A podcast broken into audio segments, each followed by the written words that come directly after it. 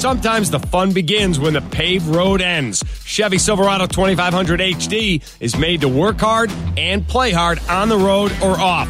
Go to ChevyDriveChicago.com for details and experience life in HD. 15 million Americans use Medicaid. Many could use, lose coverage because pandemic era protections are coming to an end. Dr. Avenel Joseph is the vice president of policy for Robert Wood Johnson Foundation. So 15 million across the nation, under 4 million in Illinois, and of those 4 million, 300,000 could fall through the cracks and lose their Medicaid benefits, doctor? That is true. What's happening is there, as of April 1st, there's the end of a law that was passed by Congress called continuous coverage. It means for the past three years, people who were enrolled in Medicaid stayed enrolled in Medicaid, and the states didn't go through a process of determining whether or not people were still eligible. Starting on April 1st, states are going to begin that process of redetermining whether or not people who are on their Medicaid rolls should still stay on their Medicaid rolls. And that process is going to be long and cumbersome. And during that process, it's quite possible that some people will fall through the cracks and lose insurance, even though they are still eligible for Medicaid. And that's why the Robert Wood Johnson Foundation, in part, exists to help those people, right?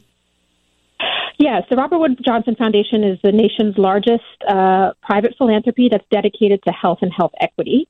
We recognize that people cannot get health care uh, if they don't have health care coverage. And so it's really important to us that everyone in this country has access to affordable and accessible health care insurance. And in the case of Medicaid, we are talking about people who might have a disability women who are pregnant and cannot afford insurance for their children. Who all qualifies for Medicaid? Yeah, so Medicaid is the largest uh, program that covers low income Americans. So these are typically low income children, pregnant women, the disabled, uh, seniors. Uh, nursing homes are about 60% of nursing homes are covered by uh, Medicaid uh, coverage. Um, it is also um, working adults who typically are working for employers that don't offer employer based health care insurance. So these are typically people who are in hourly employment jobs, um, and Medicaid eligibility is tightly uh, regulated or tightly um, connected to a person's income level. And so when a person is working an hourly job, if they were to take on a second hourly job, or if they were to take on overtime, sometimes it can cause a person's income for certain periods of time to fluctuate above the level of which they'd be eligible for Medicaid. And that's what uh, sort of triggers a person to be disenrolled in the Medicaid program. Dr. Joseph is the vice president of policy at the Robert Wood Johnson Foundation. And some of these people are going to fall through the cracks, even though they might still be eligible? Yes, that's right. Because as um, the states are going through their redetermination process, meaning they're looking at all of the millions of people who are currently in their Medicaid program, and they're going to start reaching out to all those people to make sure that their income levels are still what is necessary for them to be eligible for Medicaid. And they're going to do that by sending mail to people, by sending email to people. And for some people who might not receive those communications, or for others who receive the communications and try to respond, but for some reason or another can't fill out all of the documentation or can't provide the supporting documentation that is necessary to verify their income level, the states will then um, unenroll those people in Medicaid.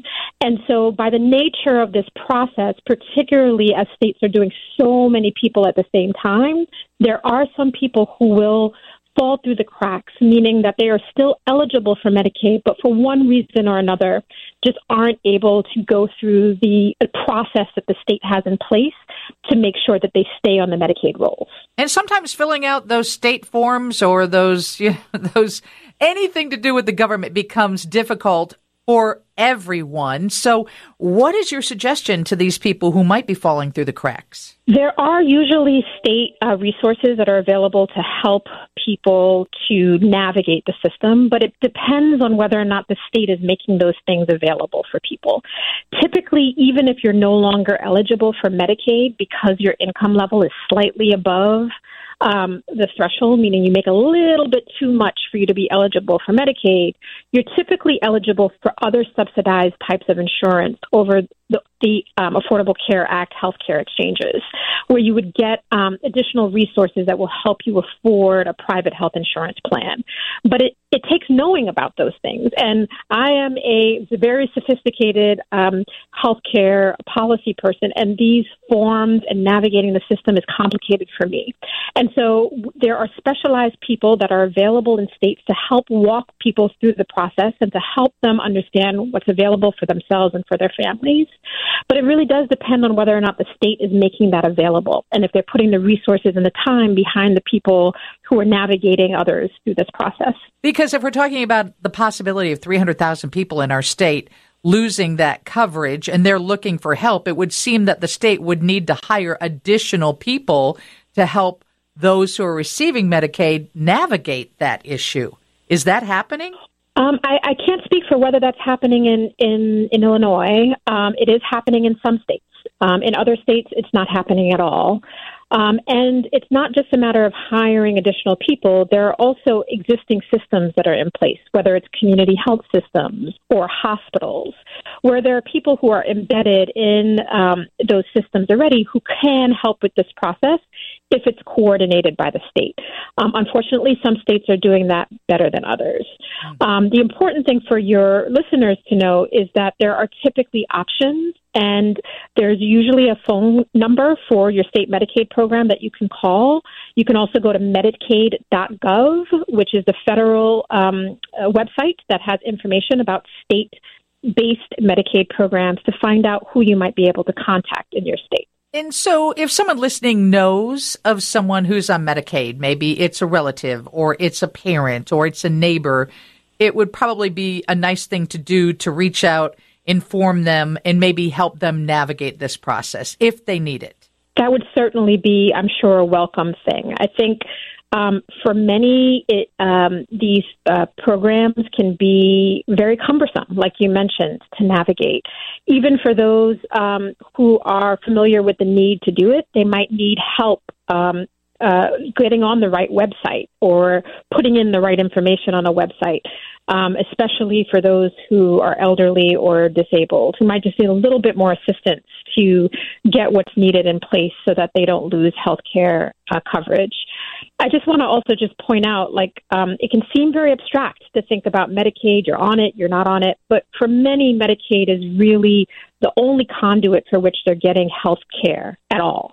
This is how they're getting their drugs, their needed medications. This is how they're able to see a physician for their cancer or diabetic care. And for many, the loss of Medicaid can and really and truly be the difference between life or death. And we don't want to see people in that position. We don't want to see people trying to make an appointment with their doctor or showing up at a doctor's appointment only to find out they no longer have health care coverage. And Dr. Joseph, as the Vice President of Policy at Robert Wood Johnson Foundation, how do you feel about what is being decided in Madison, in Wisconsin, about Medicaid coverage for new mothers that would extend to a year after birth? if they actually resurrect this bipartisan proposal on Wednesday. This is an incredibly important um, provision that many states, over 30 states at this point, have taken advantage of. This means that the federal government is giving states more money so that they can cover pregnant women up to a year postpartum. This would help reduce maternal mortality rates. It will help improve the health of newborn children and small children. It will help improve the health of mothers in the postpartum period. Um, so there's a lot of positives that would come from this, and we, we certainly hope to see that happen. Well, thank you for sharing so much information. I hope that the word gets out, and we appreciate your expertise and the fact that you took time to share it with us today. Thank you for having me.